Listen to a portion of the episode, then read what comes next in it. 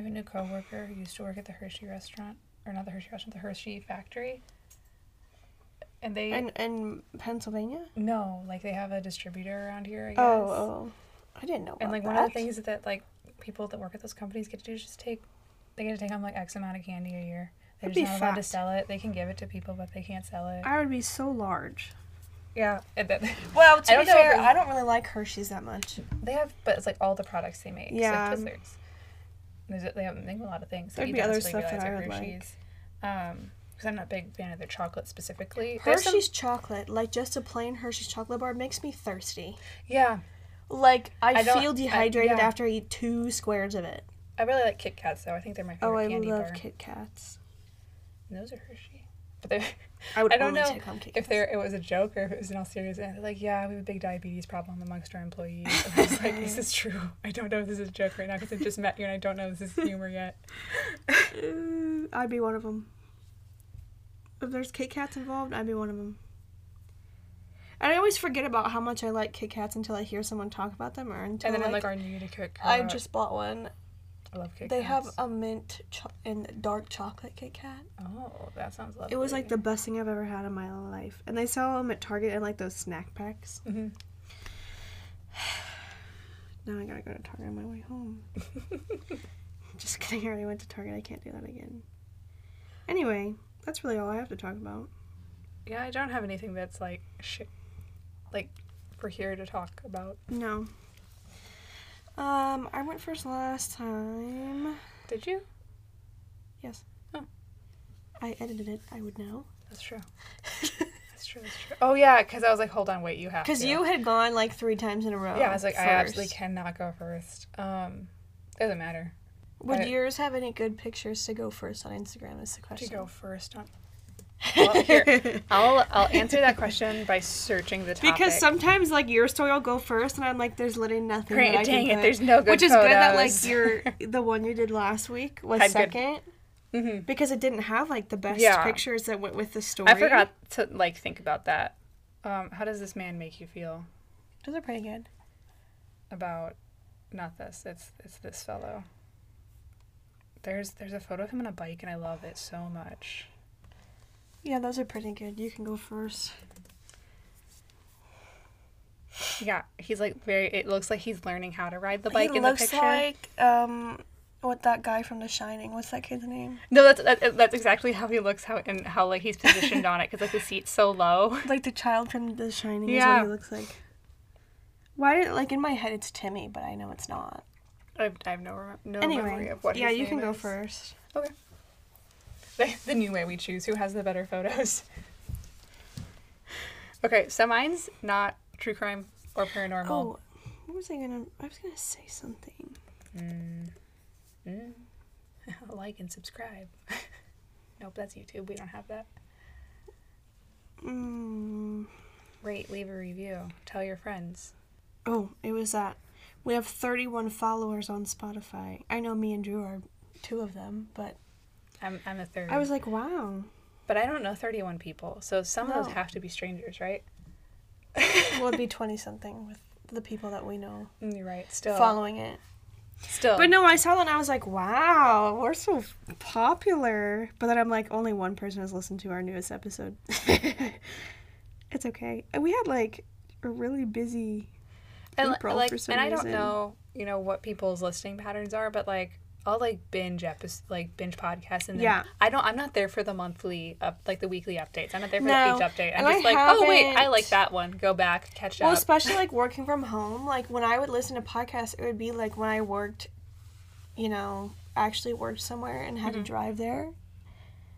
But now I'm like, I don't, I don't think, remember the last time I've listened to a podcast. I listen to them while I still drive to work, and that's the main time I Yeah, listen to them. uh-huh. And That's why I'm like, I don't know. And like the ones that I prefer to actually listen to, I listen to less because I'll put on ones that I like less during work, so I'm not missing anything. Mm-hmm. If I ever just need like extra sound while I'm like typing or whatever, but don't want to listen to music because I don't, I don't pay for Spotify, so listening to music on Spotify sucks. Yeah. But thank you to our Spotify followers. Yeah. And who like your there's probably followers on the other platforms, but I have no clue how to look at those. I don't either. So I don't know how any of this works. We're Well, lucky because, we like- publish it. well, because the way that because we use what's it called, and like that just distributes it, Anchor. distributes it to everything. Mhm. I'm not even saying distribute right. It distributes it to everybody. So like I don't have an account, as far as I'm aware, Yeah. on like Apple Podcasts that I can log into and like look at the analytics a- analytics on there, Mhm. or like Google Podcasts or like whatever. Like I don't know how to check those because I I've never made an account. Mhm. Which like maybe I have an account through the way that we do it, and that like sets you up an account with the same everything. But I have no clue. So anyway, thank you to the people who listen and follow Yes, us. it's you. very surprising, even if it's two people that we don't know personally. We appreciate you. That's surprising. Anyway, I think we're entertaining. I mean, we at least entertain ourselves. Yeah. That's why we do it. Well, I mean, I listen to some podcasts and I'm like, there's no way people think this is better than what we do. It's sometimes just like, matter of especially like, like, really big ones. I'm like, people enjoy this? For how? For why? Like, it. Famous people aren't entertaining to me. I, When I they actually what- talk about their regular lives or their opinions on things, I'm like, I don't care because the things that you're talking about don't matter to you in your life. You're so far above everything that you put your input on, it doesn't make sense why you can think you should spread your opinion about it. That's not untrue. I mean, anyway. Okay, you ready for my story? Yes. So as I was trying to say before, we'll see if that part makes it in or not, if it gets cut out. It's it's not a paranormal. It's not a true crime. It's just some weird American history today. Cause when I was writing it, I was real mad and sad at the world. So I needed something that was nice. and that's what I think enough. this story is. I think this story is pretty nice. Definitely um, happier than most stories we tell. Not that some of the paranormals are fine. Mm-hmm. Actually, a lot of them are just sort of weird, ghosty things happen. Anyway, um, so my story is about the Emperor of the United States and the Protector of Mexico. Never heard of that. Didn't you know we had an emperor? no.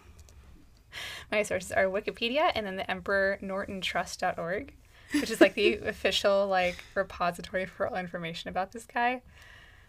Um, so Joshua Abraham Norton was born most likely in February of 1818. The 1818 is right.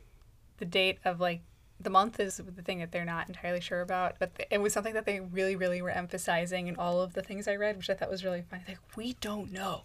It might be February. It might be some other time. It's like, y'all, it's okay. You can just, it's, it's long enough ago. You can say the year. Yeah. You can just say the year. so he was born in Deptford, Kent, England, to Jewish English parents, um, John and Sarah Norton. Um, his mom's maiden name was Norden, and I that bothered me because I don't say T's and D's enough, like differently enough as an American, for those to be different Norton? last names. Yes, Norton is his last name. His mother's maiden name though is Norden. Norden. Okay. if you say those with American accent quickly, it's Norton and Norden, and they're almost the same. Yeah, pretty close. um, and he was the second oldest of 12 children. A lot of children. So Joshua and his family moved to South Africa when he was two. So obviously, not all the siblings were born yet. Yeah. Um, Joshua's father's John worked as a farmer and merchant, but his merchanting biz, his merchant merchanting, that's not a thing. That's not a thing at all. What is, what does one call that kind of business? What? A merchanting business. A merchant business? Whatever it was. A mercantile. A mercantile? I said that's a s- merchant. Mercantile. funny. Oh, I get it. I was like, mercantile is like a store, though, because he's just Merchantile. he wasn't doing too great at being a merchant by 19 or 1840 1840 um so the the wealth is they were doing good then they weren't doing good that's the story of his family's wealth. So john died in 1848 he was preceded by his wife and then his first and third oldest children. So that leaves joshua as the oldest and primary heir to his father's estate. Though it is assumed um, that like by the time his dad dies the state of things were so crummy with the inheritance that there was little to nothing to inherit other than maybe debt. Yeah. but that's not they're not sure um, because they don't have good documentation of it. Mm-hmm. Um, doesn't mean it doesn't exist, but the sources I access didn't access better documents. Um, so before all the deaths in 1845, Joshua had left Cape Town, so left his family in, in South Africa and headed back to England. And then in 1846, he boarded a ship headed to Boston. So he is not home when his dad finally dies and he's like in line to inherit things. Yeah. Um, so after this, history loses track, track track of Joshua for a time. They know, they know he leaves for Boston. They have no clue where he is for three years, until he arrives in San Francisco. um, they do seem to, however, know that he was living in the Cape of Good Hope for a little bit, down in like the very tip of South America. So what I what I assume happened, what my guess would be, is that he, you know, was in Boston. He goes, okay, I need to get to California.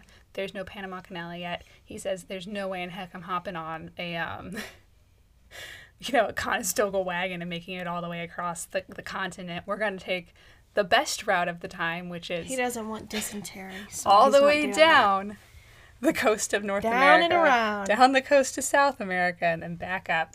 I assume he was able to pay for the trip down to South Africa, South America.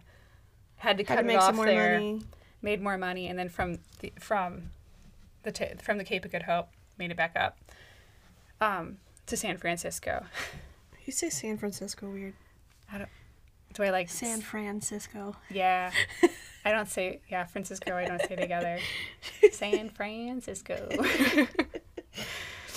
um so yeah, he arrives in San Francisco somewhere around 18. I can't not say it though. Is how I say it.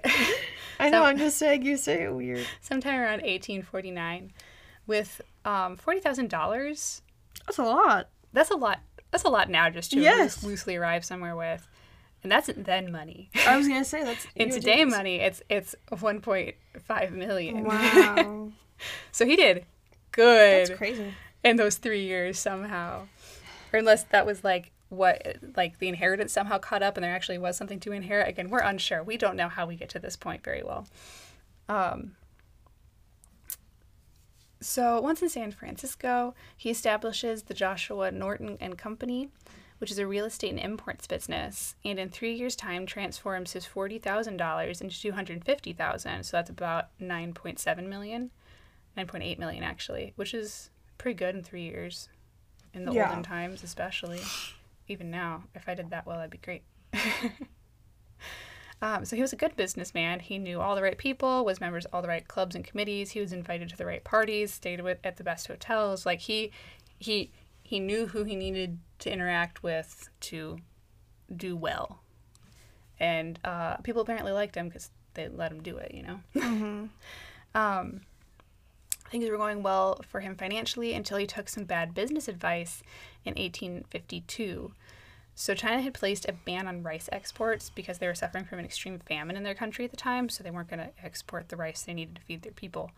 Um, so Joshua attempted to corner the rice market by buying expensive Peruvian rice. Because someone was like, "Here's what you got to do: you can corner the market." Buy this rice from Peru.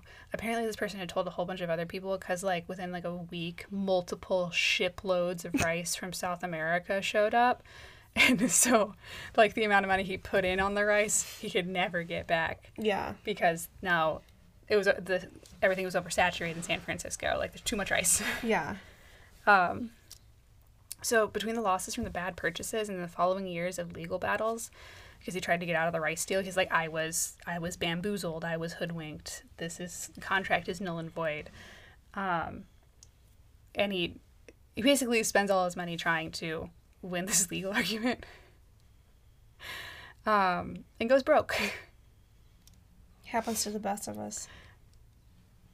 So, like the, the entire time, he seems to still be like trying to interact with society as he had been, not necessarily like spending buku money, because I don't think he was ever really spending an insane amount of money. That never appeared to be the case.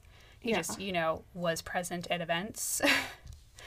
um, he seemed to continue to try to do that, and then in 1858, he ran for the U.S. Congress while living in a working class boarding house, because that's that's where he that's where his financial situation ended up at. He was in boarding houses now and he's in he's in boarding houses for the rest of his life after this. He doesn't ever get his wealth back; it's gone. um, because he was really really stuck on justice for his bad financial decision. Um, so by 1859, he's become completely he's become completely fed up with the legal and political structure of the U.S. and ran a manifest, manifesto in the San Francisco Daily Evening Bulletin, which outlined the crisis that the nation was in and the need for immediate action to address these issues. Two months later, he published a second proclamation in a newspaper. And this is a quote from the newspaper. Um, at the oh shoot, this is gonna be hard to read because he uses crazy words. Do you want me to read what is this word, Mimi? Peremptory? Yeah, peremptory. At the peremptory request of a large majority of the citizens of the United States, I, Joshua Norton, formerly of Algoa Bay, Cape of Good Hope, and now for the last nine years and ten months passed in San Francisco, California, declare and proclaim myself Emperor of the U.S. and, in virtue of the authority thereby in me vested, do hereby order and direct representatives of the different states of the Union to assemble in, music in musical hall of this city on the first day of February next. Then and there, hold on, then and there to make such an such alterations to the existing laws of the Union as may ameliorate Mm-hmm. the evils under which the country is laboring and thereby cause confidence to exist both at home and abroad in our stability and integrity. Signed, Norton the First, Emperor of the United States. I need to do that. I'm sick of this place. I'm just gonna take over. The worst part is, absolutely everything he has a problem with is still an issue. Yeah, because things don't freaking change. Because the status quo is for who, the, the people who was working for before, still working for him. Oh, must be Um, nice. So, which thereafter was. I don't even know what I typed there. I think I was like quoting something and didn't put quotes, and now I'm confused. Um, so a while later, Napoleon III invades Mexico, and so he like publishes another thing in the newspaper, and he's like, "I'm also, by the way, protector of Mexico," because he was not happy that Napoleon III was doing this. Um, so he was like claiming, he's like, "Uh, uh-uh, we're not doing that. Mexico's staying where it is, how it is." Oh my goodness. So, Norton worked hard to pass political reform. as the Emperor of the United States. Um, that he thought, and he thought he was working for political reform that he thought would save the nation from utter ruin. Um, so he, ruined, his buddy. propositions for political change included abolish Congress. Yes. Um, then later, he followed this with use the army to forcibly clear the halls of Congress because no one was abolishing Congress. So now we need to have the army to remove them. Fair Um, enough. Then he said dissolve the two party system, which is totally correct. Okay. We need to do that. Um, dissolve the Republic of the United States as a whole and briefly return to a monarchy until things are better sorted. What he's saying is like, I should briefly be in charge and we'll get everything fixed and then we'll put it back. Yeah. Um, Fair enough. so far, I trust him. Yeah. So, other things he was vocal about um, he was anti corruption um, and anti fraud in all sectors political, corporate, personal, all of it. Be a good person, you know? Um, he was consistent and pers- he was a consistent and persistent voice for better treatment and better legal protection for immigrants and minorities. Um, for example, he demanded African Americans be allowed on streetcars and be able to attend public schools, both of which I did not know they weren't allowed to do in San Francisco. Um, he also commanded that the court system allow Chinese people to be able to testify in court. I also didn't know that that was an issue. Um, he was once quoted saying, The eyes of the emperor will be upon anyone who shall counsel any outrage or wrong to the Chinese. Um, because like he's living on the streets, he is a basically a homeless person, so he sees all of Yeah. all of everything, right? Um, and what he does with his time, writes about it in the newspaper how about things need to change, we need to be better. um, he called for all parties that were conducted as frauds against Native Americans to be publicly punished and then and that the punishment should be determined by as many native leaders that could be assembled. Like they would come, Yeah. all the native leaders would come together and be like, "Here's what we're doing to you," and they and it'd all be public. There'd be no secret that these people were bad. Yeah. Um, so so far he's doing pretty good with with the changes that he wants. So he's strongly supported the separation of church and state, warned against the dangers of Puritanism and sectarianism. When sectarianism is best described as meaning that like anti anything like racism, sexism, classism, religious discrimination, homophobia, anything that pits one group against another, another, anything that others somebody else. He's anti that concept. um, which he like went so far as to retend like he would go to all religious institutions to prove how much he believed in that because he was like he was like I'm a religious person but I'm a religious person not a religion so like if, if it was a religious institution in the area more. he went to it um rather than having like a specific background so he was That dang also out there. I know it's very noisy Jeez. I don't was- think you can hear it on this, I but I just so won't either. stop. He was also um, anti Sunday laws, or like they're also called blue laws, which is like you know like how you can't sell alcohol on Sundays in certain counties. Like we still Yeah. have them now. So it was anti Sunday laws because they discriminate against like other groups that didn't have the same Sabbath or holy days or because rest there's days. supposed to be separation between church exactly, and state. literally.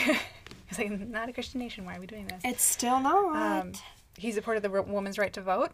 Wow. He was a proponent of fair taxation and that people had basic rights and should be provided for them by society, like well maintained roads, streetcars, his ferries, trains, all those things should be maintained. Like you're He paying ahead of his taxes, time. fix them. If he was still around today, he'd still be ahead of his time. Yeah, Isn't that he's sad? still ahead of the time.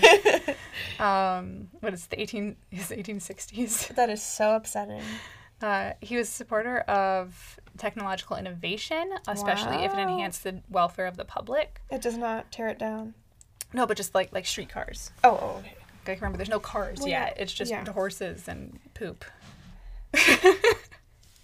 so Norton spent his days reading all major newspapers, um, going to the library and reading. He had a place where he went and played chess every day. He attended um, any public lectures or debates that he could get to. He made a point of often traveling to Sacramento to attend the proceedings of the state legislature. So he's like a super active citizen Yeah.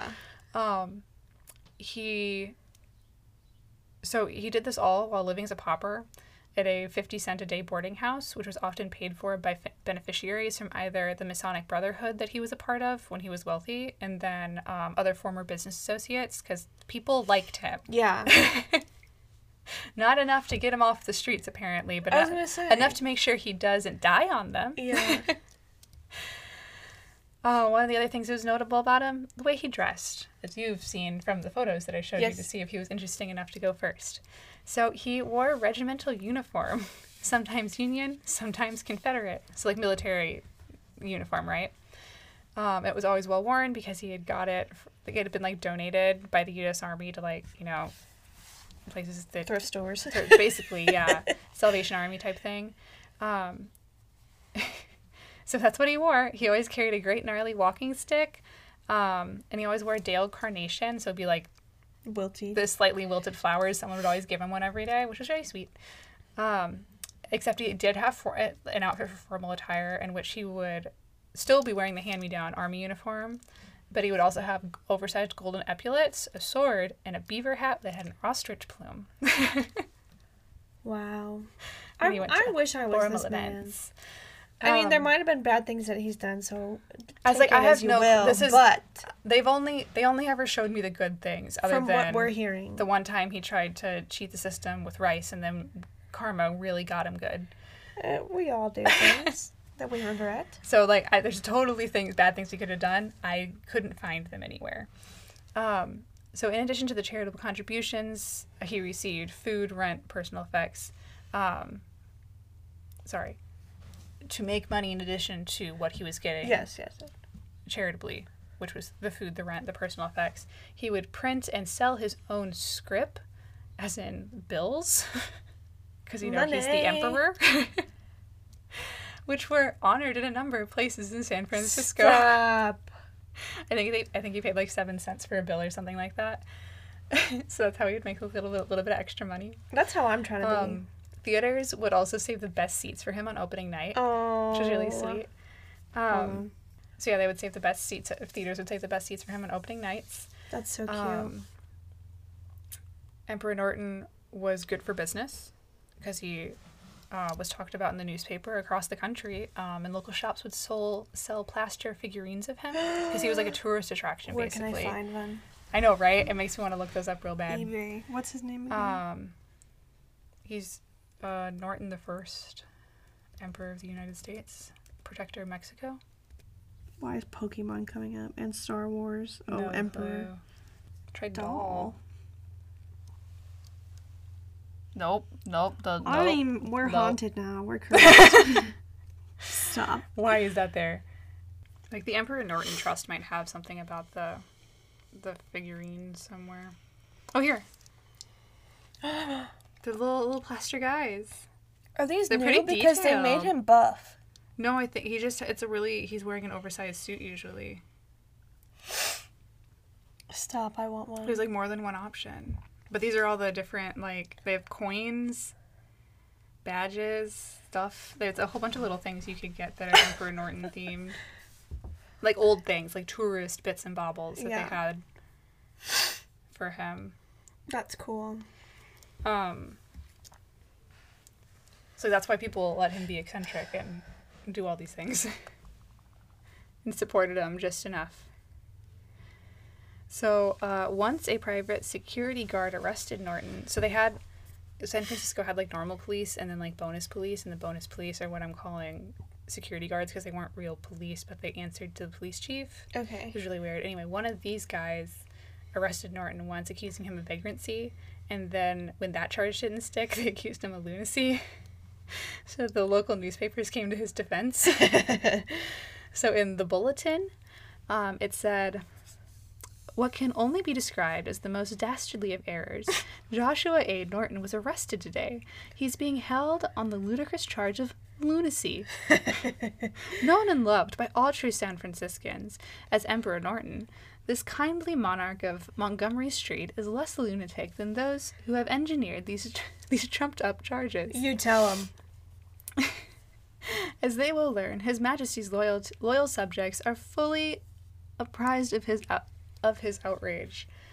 And then in the Daily at and the Daily Alta, um, Norton was on this day a respectable merchant. Okay, hold on. I read that so wrong.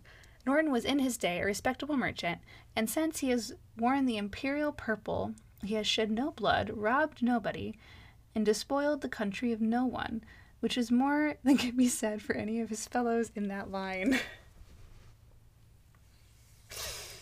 Saying not only he's a great leader. What are you talking about? This is That's nonsense.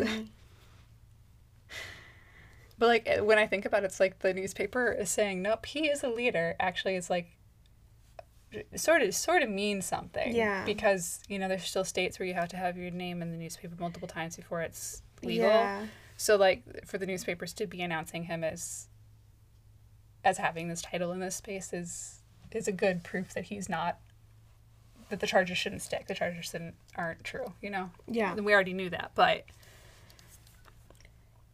um so Norton was released and he gave the security guard an imperial pardon. And thereafter all police officers saluted the emperor when he passed by them. so on 8th of January um, 1880, while heading to the regular monthly debate of the Hastings Society at the Academy of Natural Sciences, the emperor collapsed and died. Oh no. He was old. He was Yeah. born in 1818. um, and then, okay, which one of the newspapers published this, and I failed to write down which one. Um, but this is a quote. So on the reeking pavement in the darkness of the moonlit moonless night under the dripping rain and surrounded by a hastily gathered crowd of wandering strangers, Norton the First, by the grace of God, Emperor of the United States and Protector of Mexico, departed this life. Um, other sovereigns have died with no more of kindly care, and other sovereigns have died as they lived with all the pomp of earthly majesty. But death having touched them, Norton the First rises up to exact peer of the of the ha- haughtiest kings or kaisers that have ever worn a crown. Um, perhaps he will rise more than the peer of most of them. He had a better claim of kindly consideration than that of his lot. Um, sorry, this is a different font that I've been reading the rest of the time, and it's confusing me. um, forbade to, forbade to wade through slaughter of a throne and shut the gates of mercy on mankind. through his harmless proclamations can always be traced an innate gentleness of heart, a desire to effect uses, and a courtesy, the possession of which would materially improve the bitterful living princes whose names will not lee, will naturally suggest themselves. Notly. It's not a word. Neither is bitterful, but notly is definitely not a word. anyway, the newspapers were very sad. The people were very Me sad. too. So there's there's a lot of like legend that goes on with him, and I tried to not include any of it because like he's a real person, might as well tell his real story. Yeah. Um, so some of He's a real were- person who's been documented. Yeah. Um, like like pretty decently, Yeah. especially for a homeless person. because there's some people we cover that literally only is like yeah, urban. exactly. So it's like I didn't see Yeah. the point in including the myth because that doesn't that's not that's not someone's story. You know, it's it's important to include that there are myths about him. Yes. that there are legends about him, and they're all like they're all positive ones. Yeah. They're all like there's crazy things that he did. Um, um, so like one of the things though that is sort of legendy is that it's reported that at least um, ten thousand people came to view his body, and that here's the thing that totally could have happened Yeah. because he was also a tourist attraction and people loved death tourism Yes. um, in the olden days, and technically they still do. Yeah. so all these podcasts exist. Um, but Well, I mean, I don't know. Strangers don't really go to people's funerals. no, they don't. like mass murder But like, funerals. they don't have to I guess they probably do. I don't think they usually publicize. I don't that. think you let They used to anymore, publicize Yeah. death a lot more, and people were more aware of it. Anyway, um, so it's totally possible that many people did go, but only 30 mourners were at the uh, Masonic cemetery where he was buried, because again, he was part of the Brotherhood, so he did Yeah. get to be buried there. But 30 people for, again, someone who is homeless is an insane number of people. That's a pretty, like, decent size Yeah. to show up at the actual burial, because, like, that's usually a smaller group anyway. Um, so he, he, he had he had somebody supporting him, and I think like like I would I would have to think that the reason he was living how he was living was a, a lot of it was more choice than you think it would yeah, be. I was Because I say. do think someone would probably have let him live in an extra room in their house. Because like he knew enough rich people who would have enough extra space. Yeah. so I think this was like I, I will take the fifty cents a day to pay for my lodging and that's all. You know, Yeah. that's it's sort of based on the other things he did. That seems to be the right vibe. so his body was one of the many moved during San Francisco's Great Ceremony Cemetery Eviction. They had a great cemetery eviction in 1934 because they were like too close to the city. They needed to expand the city, and the cemeteries were in the way. Guess what? Don't expand it Um, there then. Yeah, right. What the so he was reburied in Woodlawn If someone Cemetery, desecrated my grave to make their city bigger, oh, but it's like thousands of there'd them be an apparently. earthquake every other second. like that city would never survive. So he was uh, reburied at Woodlawn Cemetery in Colma with a full civic and military honors, and he was given a new headstone. So like he was he wasn't lost Yeah. during all of this. or so Um, they say. Yeah, yeah, they think they identified the right body when they moved it. That's always part of the problem with that. So, um, The King, if you've ever read um, Mark Twain's Adventures of Huckleberry Finn, is like based off of his vibe. Oh, Like just just the concept of an eccentric old person Yeah. who wants to be a ruler thinks they are a ruler, yeah. not the rest of the things he did because I don't think the king was a good character if I'm remembering that book I don't right. remember it very well. Um, but Mark Twain had like he like worked at the newspaper in San Francisco while Weird. Emperor Norton was like doing things. So he like wrote about him sometimes and all that. Um, but yeah, that that's my weird American history bit. very instead of- interesting. True crime or paranormal, very interesting. and it felt it felt nice to talk about. Okay. We're back on air. We're having technical difficulties, and I am not smart enough with tech to know how to fix it, so we're down to one microphone for the moment. it's okay, we're sitting right next to each Um, other. Yeah. so today, um, in order to branch out and try to get some listeners from other places, because let me pull up those ratings again. I think it's audience. There we go.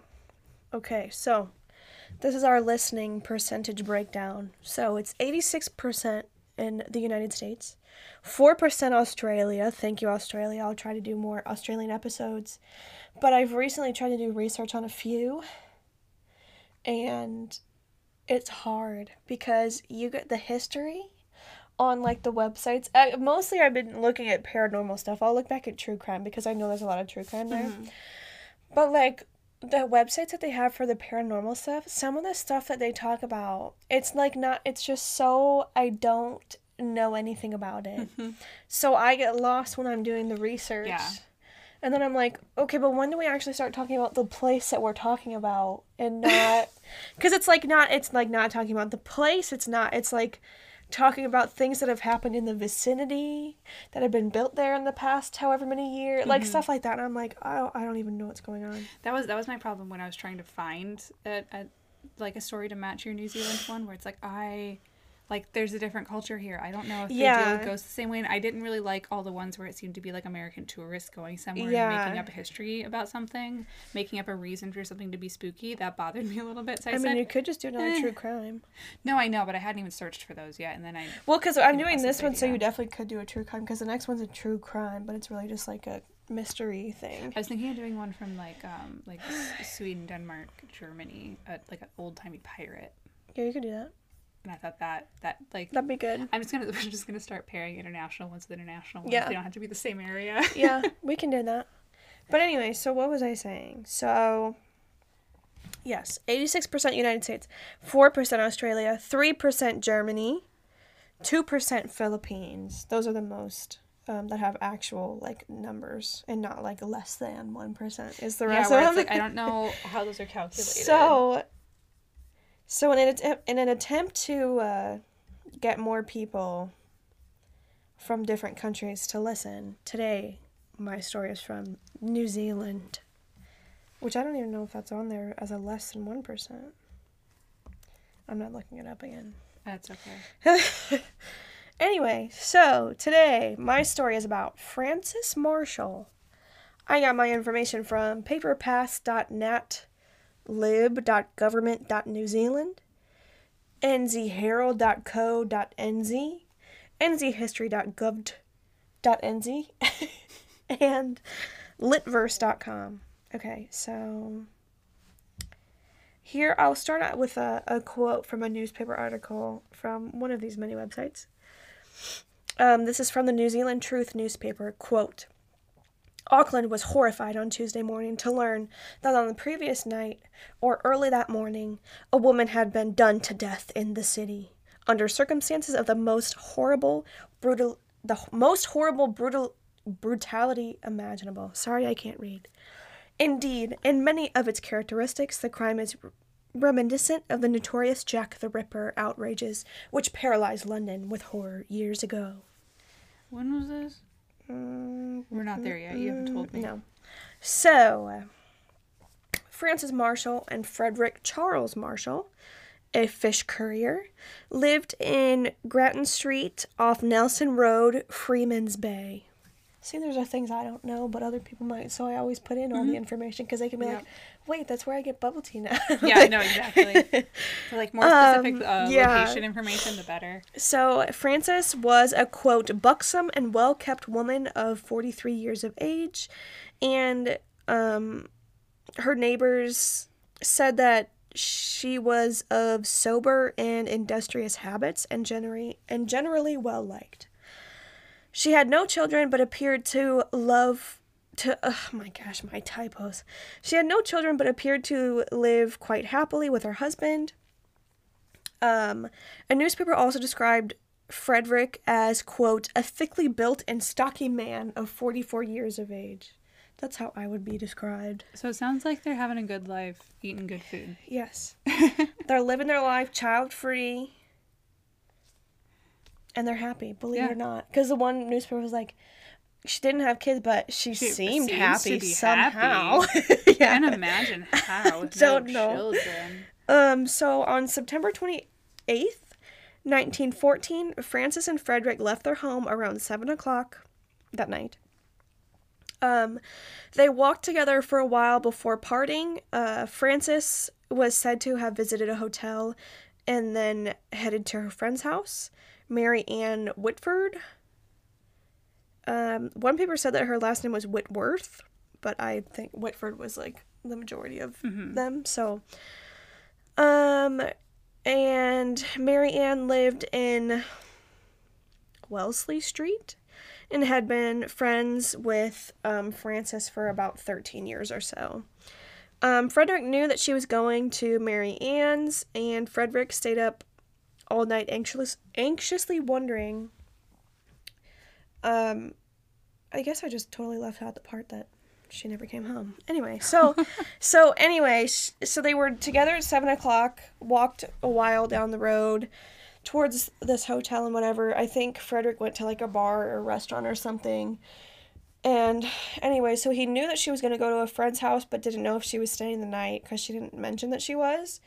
But she didn't come home that night, so like, Frederick "Okay, stayed up all night anxiously wondering where she Yeah. was. Um, because he was just like, well, maybe she just did just stay the night. Like, it's Like, not that big of a deal. late. They were having too much fun. Yeah. got sleepy.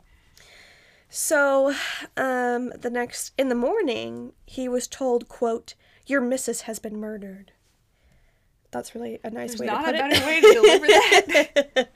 I, anyway, Your so missus, the only person you have in the whole wide world, she did. she been, she's been dead. she got gotted. so. So this is more of like the timeline of events. If my work could stop sending emails, please. Okay. So this is more of like this the the events that happened before that was told. That was just like the setup of hmm. the story. So, so he had been worried that Frances, you know, hadn't come home, but by breakfast time, he assumed that she had just stayed with Mary Ann. So he headed out to Rob Roy Hotel, which is now the Birdcage Tavern, to see about a job. Um, but a little bit later on his way home to Grattan Street in Freeman's Bay, a shopkeeper told him his wife had, quote, took very bad, and that the police wanted to see him because his wife was ill, and when he got home, his neighbor Baker told him that she had been killed. So Frederick went to the Newton police station where he learned that this was true. Um, he was taken to the city morgue where he identified the body um, of his wife. Um, and she had been stabbed and slashed to death uh, the night before, or just like really early, early that morning. Mhm. So, Frances had about 25 wounds on her head, neck, and chest. Oh Her forehead and scalp had been scored by the same instrument. Her throat had been practically cut from ear to ear, and the jugular vein was severed. Her skull was fractured in two places. Her lungs and heart were also stabbed, which that's Oh. disgusting. Um, she was found in a pool of blood and died quickly from blood loss. Um, her hands had no blood on them, and there were no apparent signs of a struggle, which is really weird. Um, and then a newspaper article described her as, quote, quite dead. That's not, I mean, it's just funny the way they said it. It's not funny she's no, dead. but- No, but they keep saying they're like, so she's like, like she's in a real bad way. Yes, yes. Like, they keep saying the weirdest things to indicate that she's dead. Um, quote, quite dead and had evidently been killed some hours previously. Um, it also said her nose had been, quote, cut about. Was someone trying to make a Frankenstein's monster? don't like what is know. happening? So Frances um, Frances's left hand was wearing a glove, the right was bare, and her small blue hat was still on her head, although her clothes were disarranged. Um, I don't even know if that's a word, but that was in my research. But that's how they So, said it. Um, a watch was still suspended around her neck by a cord. She was wearing a black skirt and a short blue knitted jacket. Her handbag was found nearby and still had um 7p, 7 pence, whatever that is, and a receipt with the name Marshall on it. Um, five shillings, worth about $40 today, was found under her body. Um, So it wasn't a robbery. no.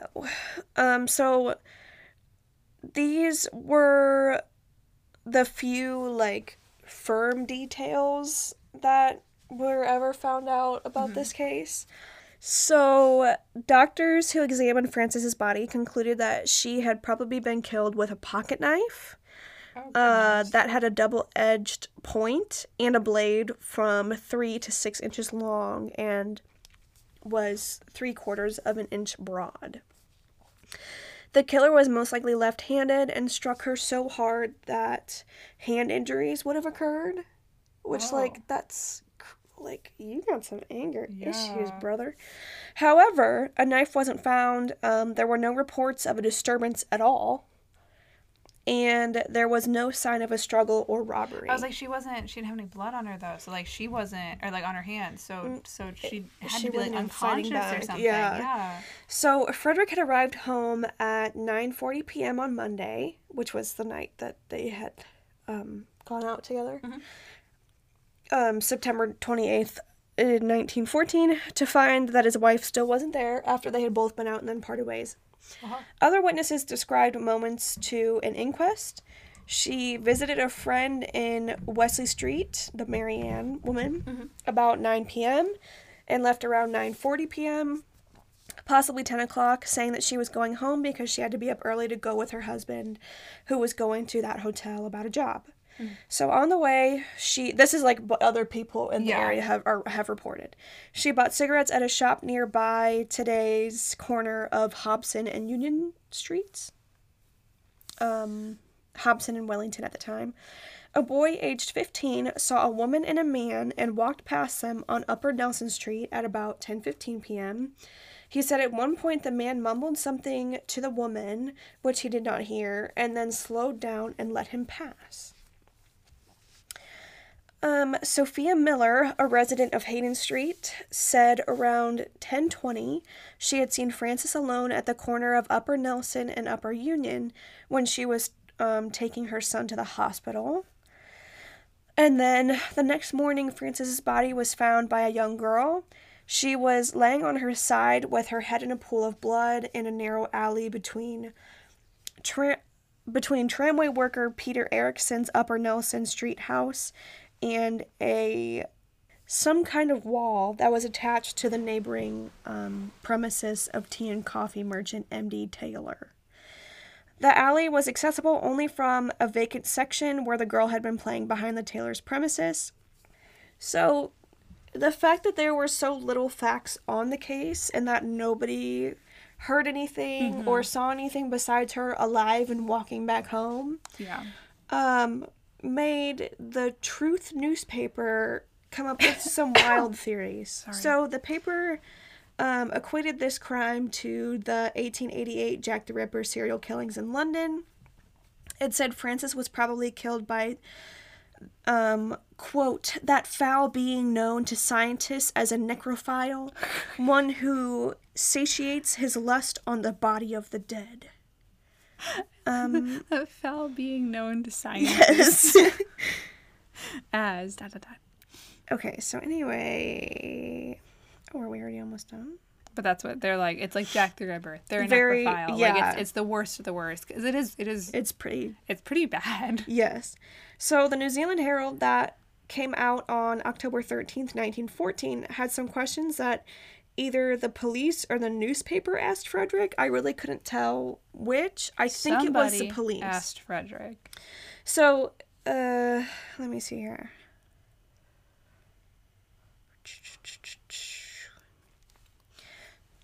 Okay. So, quote, was she a steady woman? Very sturdy. Very steady, yes. Also she used to drink a, she used to drink a very little. What was the first you knew of her death? I went to my place at 20 minutes to 10 that evening and she was not at home. Um, the key under the mat, the key was under the mat and I opened the door and went inside thinking she would return soon. I went outside in my slippers to see if I could see her coming and I went to the corner 20 or 30 yards away.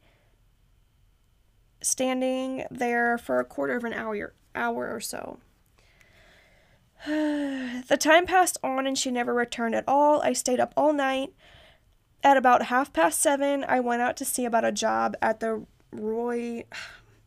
See, what's up with the typos in this? The Roy whatever hotel that I said before. There's a typo and I don't remember the name. She wrote Roy Roy. Um, yeah. a young man had gone on a holiday and I thought I might get a job. So then in another article, these they said these were the questions from Chief Detective McMahon, McMahon in the same newspaper article or a different one. I'm not really sure. These I I did these notes like over a month ago now. So anyway, quote, had she stayed out frequently before? Never to my knowledge. Why did you go and look for a job instead of looking for your wife? I did not know where to go, as I did not know where she had gone. But you knew that she had visited Mrs. Whitford's for many years? Yes. Why did you not go there? I knew she would have been all right if she had gone there. That was pretty logical. It's like, well, if she's at her friend's house, she's fine there. Yeah. I need to go get a job. Um, how long have you been married? 20 years. Would you call it a happy life? Yes, I could not better it. Did you ever have to chastise her? We had little tiffs now and then, the same as everybody else. Did any of those tiff tiffs blacken her eye? Are you an abusive husband? On one occasion, I think it did. I hit her with the back of my hand once and it blackened her eye. so, dun dun dun. Do, do you carry a knife? I used to carry a pen knife to clean my nails. Sorry. when did you last carry one? It is in my overcoat now. On the night of the 28th, you were alone all the time? Yes. And you made no inquiries of the neighbors either that night or in the morning? Why was that? Again, At an night, I did not want to disturb anyone. in the morning, I was anxious to get the job, so I did not make any inquiry. Why weren't you more concerned about this poor innocent woman who you're supposed to be in charge of because she's a poor innocent woman? And I they're just like, think it's funny that Sorry. he's like, well, she went to her friend's house and I knew she was fine. Yeah, I was like, generally when adults go do adult activities, they're usually okay. So I went about Um, my day. so the this is a this is a question from the coroner. Quote: Why did you not go to bed? I could not rest. I laid on the sofa. I did not know where she would be. But in the morning, you were very calm. Why did you not make inquiries?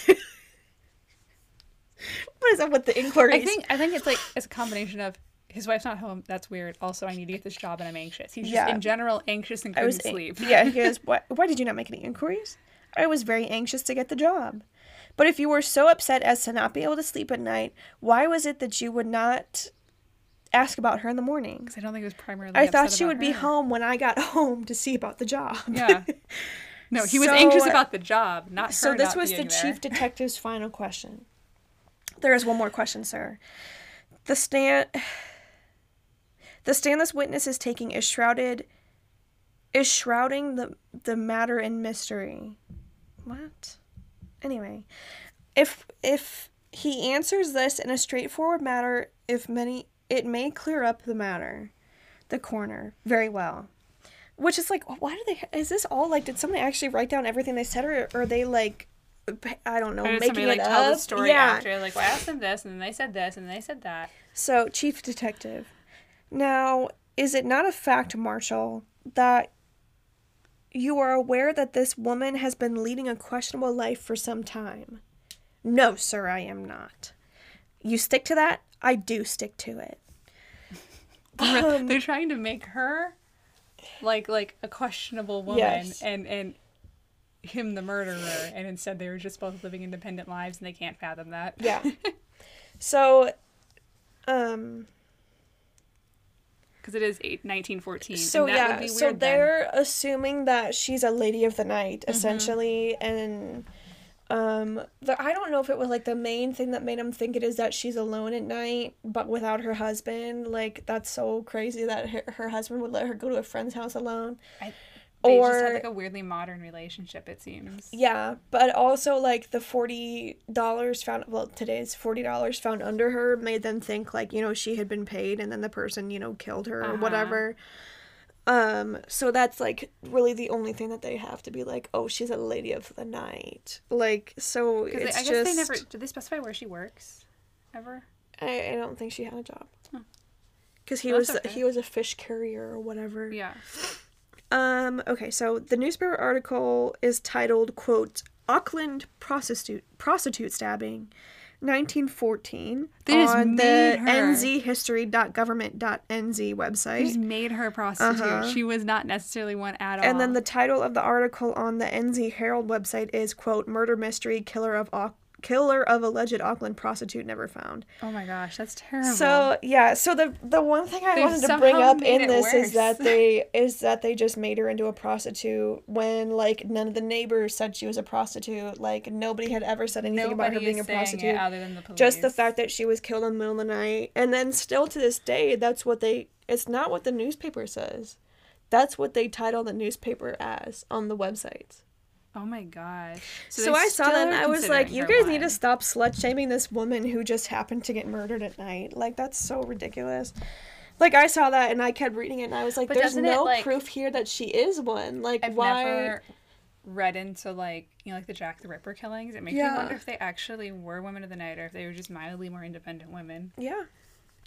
They were just, I mean, it's still like women that get killed today. It's They're just like- because it's a victim of opportunity, Yeah. essentially. But then they're like, well, maybe she shouldn't have been, been out in an, way she shouldn't have been out in an outfit at Yeah. nighttime by herself. Like, okay, so you want us it, to run around naked and then hope that'll keep people away from us? Like, Well, what? because you'd be crazy. like, are you kidding? So anyway, I just thought that was worth mentioning because I think that's That terrible so that you're making poor Frances Marshall into something that no one's ever proven she was. And even if she was, she's got to make a living. Because they're not even You know? like. No one's making the argument even that like there's some arguments you could make to be like, well, she went to a hotel late at night, and then she went to a friend's house, quote you know air quotes. But the thing about and the hotel, like, I knew she went to the this. I was like, but this is also a normal thing a normal person can be doing in the nighttime. well, I mean think about the hotel was that I think she literally went to make sure they still had that job opening that's- for her yeah, husband she the went to the next same day. hotel, Yeah. and it was probably like along the way ish to where she was going. So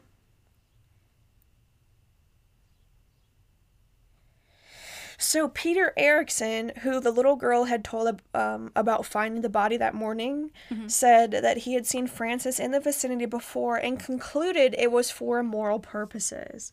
He was also the one who called police um, when the body was found around 7:15 a.m. Which, like to me, I don't know, man. Like you seem pretty suspicious to me. You probably did it, or let's see. Yeah. Because it was between Peter Erickson's house it makes sense that you'd find and it, In N.D. right Taylor's house. He didn't find it though. The little girl came to his door and said, Oh. uh, there's a dead body. Oh Um, my gosh. but I'm like, I don't know. Like, in my mind, Can you imagine that though? yeah. like, to me, I'm like, I don't know. Mr. Peter Erickson, like, you're just gonna say, And you've, immediately it's like you've she's a seen that woman before. She's here for immoral purposes. Like, I don't know. Like, he seems a little sketchy to me. He's like making And up a there's as to why this happened. so- Yeah, and there's no evidence, like, there's nothing in any of Mm-hmm. the newspaper articles that ever said they actually thought he might be a suspect either. And I'm like, because they decided she was a prostitute and didn't deserve to have the should've." c- I crime know. solved. So the inquest jury's verdict was that Frances had been murdered by some person unknown. Quote, the police are clearly working in the dark and have little, if any, clue to go upon, though it might reasonably be suspected that the murderer is a seafaring man who would be quick to destroy the evidence of his brutal crime. All indications are present that all all indications at present are that the murder will remain a mystery. And um to this day, the killer still has not been identified, and it is one of at least 60 unsolved homicides in New Zealand since the start of World War One. And hmm. that is the story of poor Miss Frances Marshall. And that's all I've got. I'm so angry that the police made her a prostitute. Not even that. Modern day newspaper are website still people. calling her that. Get out of here with that. With absolutely no reason to say that other I than just- that one person decided that I think she got killed because she was doing immoral Uh, things. immoral acts. So And he did unless he did it. I'm a man who lives in my home know. alone, but that woman's got to be doing immoral acts. Yeah. Yeah, okay, Peter. you know what else starts with a P? Pedophile.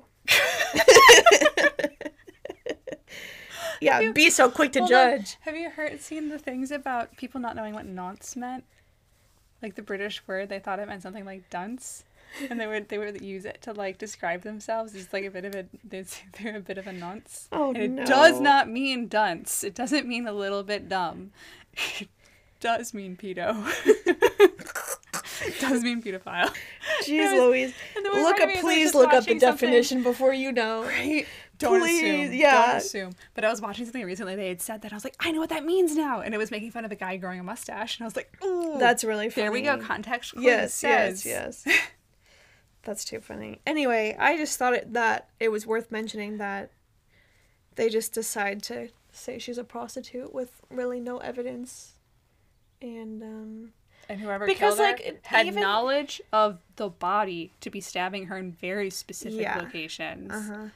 But that's well, not and like to me, like I'm case. more, like I would more look at that as like a man who really just hates women yeah. and threw the money at her after you know killing her or whatever. Or And if, and if he did anything else with her. and, well, yeah, and yeah, and like did the, fact that like of- Mm-hmm. there's no sort of fighting back, like nothing. Like what is that about? I mean, I know it's back Was in the day, and there's not out? a lot to Was go off of, but. what happened. it's just a big mystery to me that they don't Did focus on that. her? And when you look her up, I think let me She's not like she didn't seem like she would be like a pushover of a woman based on their No. description of her.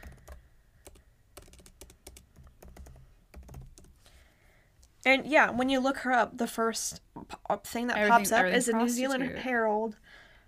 Yeah, Auckland That's prostitute. terrible. That's the first thing that pops up is the Auckland prostitute thing, and it's like L- Listen, there's nothing wrong with being a prostitute, but the fact that they're get making people that Yeah, and that's then what I'm saying. undermining the entire crime because of that. Mm-hmm, yeah. that's the bad thing.